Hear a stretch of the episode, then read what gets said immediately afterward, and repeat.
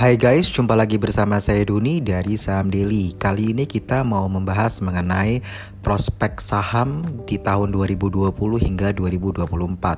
Hal ini mencermati ketika Presiden Jokowi pidato kenegaraan di bulan Agustus kemarin ya, di mana di situ beliau menekankan mengenai pentingnya pembangunan sumber daya manusia dan juga untuk melanjutkan pembangunan infrastruktur.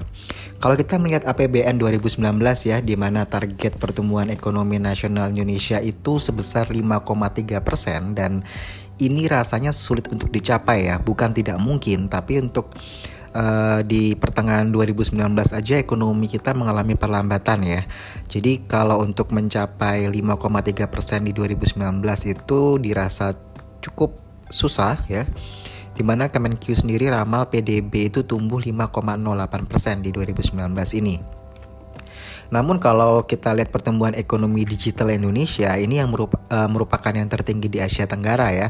Uh, salah satunya kita bisa lihat di Gojek ya, di mana Gojek ini memang uh, merupakan yang tertinggi ya untuk di Asia Tenggara.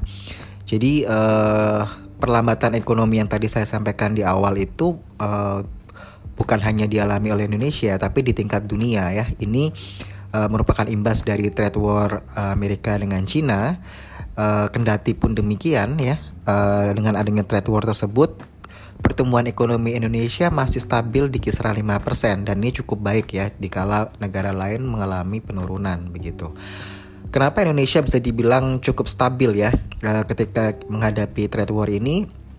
Ini tidak tidak lain tidak lepas dari tingginya usia produktif ya dan juga masifnya pembangunan infrastruktur lalu perbaikan di berbagai bidang di mana Indonesia itu berfokus pada tingkat konsumsi dalam negeri yang memang cukup tinggi ya uh, mengingat juga uh, jumlah penduduk kita begitu. Kalau kita lihat di sektor industri dan manufak manufaktur, sorry, itu gencarnya upaya dari pemerintah untuk meratakan pembangunan infrastruktur di seluruh Indonesia. Jadi tidak hanya melulu di Jawa, ini juga berimbas yang baik ya, di mana munculnya pusat industri dan uh, ke depannya akan mendorong pertumbuhan ekonomi itu nggak cuma di Jawa saja, tapi di seluruh Indonesia. Jadi dengan adanya pembangunan infrastruktur yang memadai, merata, ditunjang pula dengan penyaluran kredit UMKM gitu ya, itu tentu akan mendorong pertumbuhan dan kestabilan ekonomi. Sehingga kalau kita bilang kendati pun ada imbas trade war, kita tetap uh, ekonomi stabil di 5% itu sudah cukup bagus begitu ya. Tantangan global ya seperti trade war Amerika Cina, lalu kalau kita lihat Inggris ya terkait Brexitnya dari Eropa itu memang berimbas kepada ekonomi dunia dan uh, ke Indonesia juga dan ini memang uh, sudah terjadi dan kita tidak tahu kapan akan berakhir. Namun uh, kita harus optimis ya. Ini suatu pesan yang kita uh, bisa lihat dari pemerintahan Pak Jokowi adalah dia benar-benar mau uh, kita optimis terutama untuk anak muda ya kaum milenial ini untuk lebih kreatif lagi lalu memanfaatkan dunia digital uh, menciptakan hal baru yang lebih inovatif begitu ya. Kalau kita ambil contoh saat ini digital banking ya, di mana transaksi perbankan itu lebih banyak dilakukan via handphone, begitu kan? Kita jarang banget tuh untuk ke bank gitu ya, uh, atau ambil ATM, ambil uang di ATM gitu ya. Kebanyakan kita sudah pakai uh, kita bilang uh, dompet digital begitu ya untuk melakukan transaksi gitu ya. Uh, kalau kita lihat di kantor cabang bank-bank itu juga banyak yang tutup ya jumlah karyawan sudah berkurang karena ya maraknya uh, digital banking ya. Dan ini juga juga memudahkan kita untuk bertransaksi. Lalu juga maraknya fintech ya untuk crowdfunding online shop dompet digital. Nah itu juga uh, salah satu yang memang tidak bisa kita hindari ya begitu cepatnya perubahan seperti itu. Nah hal ini kalau kita lihat di kaum milenial atau kaum muda ya uh, mereka uh, kita bisa bilang pola pikirnya dengan pola pikir yang terdahulu tentu berbeda di mana uh, milenial ini mereka lebih praktis. Uh, dulu kalau orang punya rumah, punya mobil mewah itu menjadi main goals ya. Tapi kalau sekarang mereka lebih stay mungkin lebih prefer to stay di apartemen atau beli rumah yang tidak terlalu besar, lalu menggunakan transportasi publik, pakai Gojek, pakai Grab gitu ya, mau Gokar, mau uh, GoRide gitu ya. Uh, everything itu lebih easier gitu ya. Sehingga uh, mereka mungkin dananya uh, tidak spend ke rumah yang lebih besar atau mobil mewah tapi mungkin lebih spend ke liburan, traveling begitu ya. Dan mereka selalu memanfaatkan digital teknologi mau beli tiket pesawat ya pakai uh, tiket.com, pakai booking.com seperti itu ya. Uh, untuk hotel lalu apalagi ya Agoda nah seperti itu. Jadi mereka lebih ke digital gitu ya teknologi teknologi yang dimanfaatkan itu.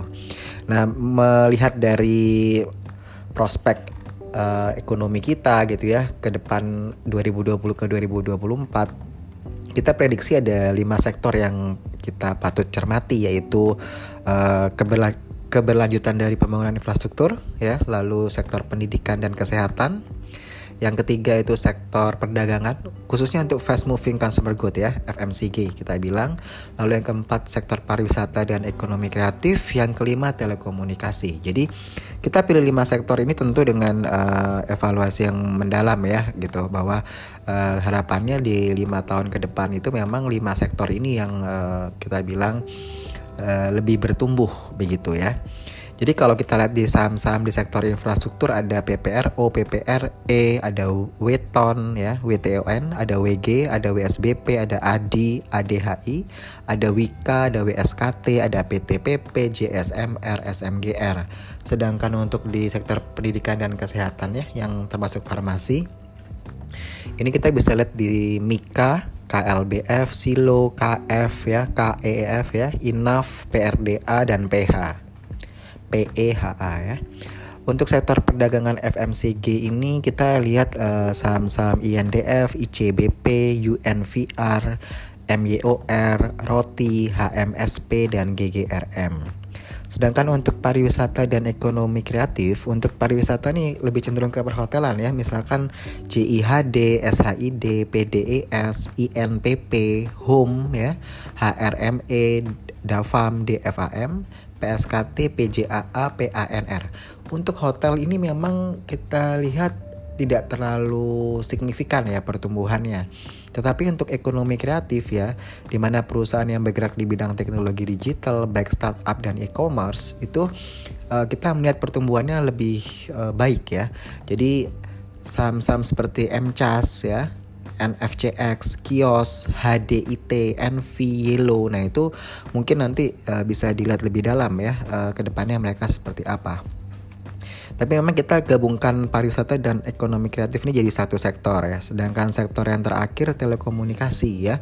Telekomunikasi ini ada saham-saham ERA, PTSN, TLKM, Friend, ISAT, Excel ya, EXCL. Nah, nanti teman-teman bisa lakukan analisa masing-masing saham di atas ya. Tapi cuman kita memang ke, uh, kelompokkan kelima sektor tadi. Jadi saya ulangi uh, pembangunan infrastruktur, pendidikan dan kesehatan, ketiga ada perdagangan FMCG, keempat pariwisata dan ekonomi kreatif, yang kelima sektor telekomunikasi. Jadi nanti mungkin kalau teman-teman ada waktu bisa dilihat lagi masing-masing saham itu yang mana yang uh, fundamentalnya cukup bagus, jadi Anda bisa uh, invest di saham-saham tersebut. Uh, di Instagram saham daily kita banyak yang bertanya ya uh, mengenai sektor perbankan. Uh, kenapa kita tidak masukkan sektor perbankan di sini, begitu ya? Karena sebenarnya mau itu infrastruktur, mau itu farmasi, pendidikan, uh, perdagangan, pariwisata, ekonomi kreatif, telekomunikasi, tidak akan lepas dari sektor perbankan sebenarnya, ya kan? Karena kalau manufacturing Uh, sorry kalau infrastruktur mereka mau pendanaan ya pakai lewat bank biasanya atau mereka uh, menerbitkan obligasi utang dan sebagainya.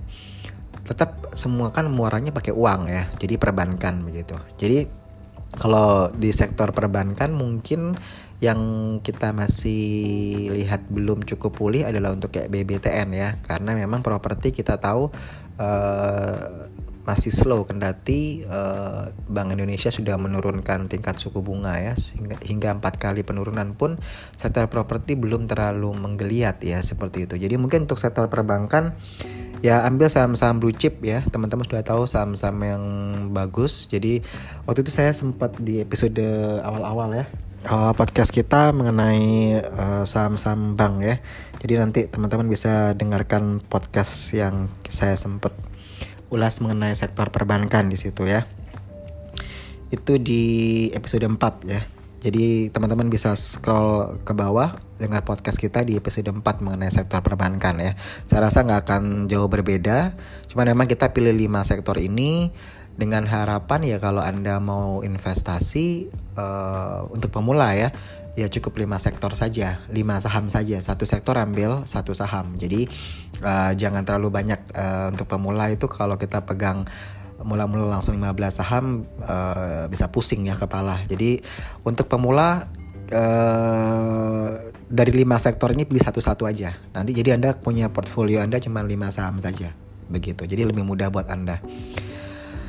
Uh, lalu untuk Uh, saya mau ucapkan terima kasih ya untuk teman-teman yang udah nge-DM kita di Instagram Saham Daily banyak tanya banget. Kadang-kadang mungkin kalau admin kita slow respon mohon dimaklumin ya karena banyaknya DM yang masuk. Uh, tapi kalau pertanyaannya itu berbobot biasanya kita langsung balas ya. Tapi kalau yang masih iseng-iseng sih ya sesempatnya ya karena banyak banget yang masuk di DM Instagram Saham Daily. Lalu untuk podcast Saham Daily, thank you banget. Terutama yang denger uh, podcast kita melalui Apple Podcast.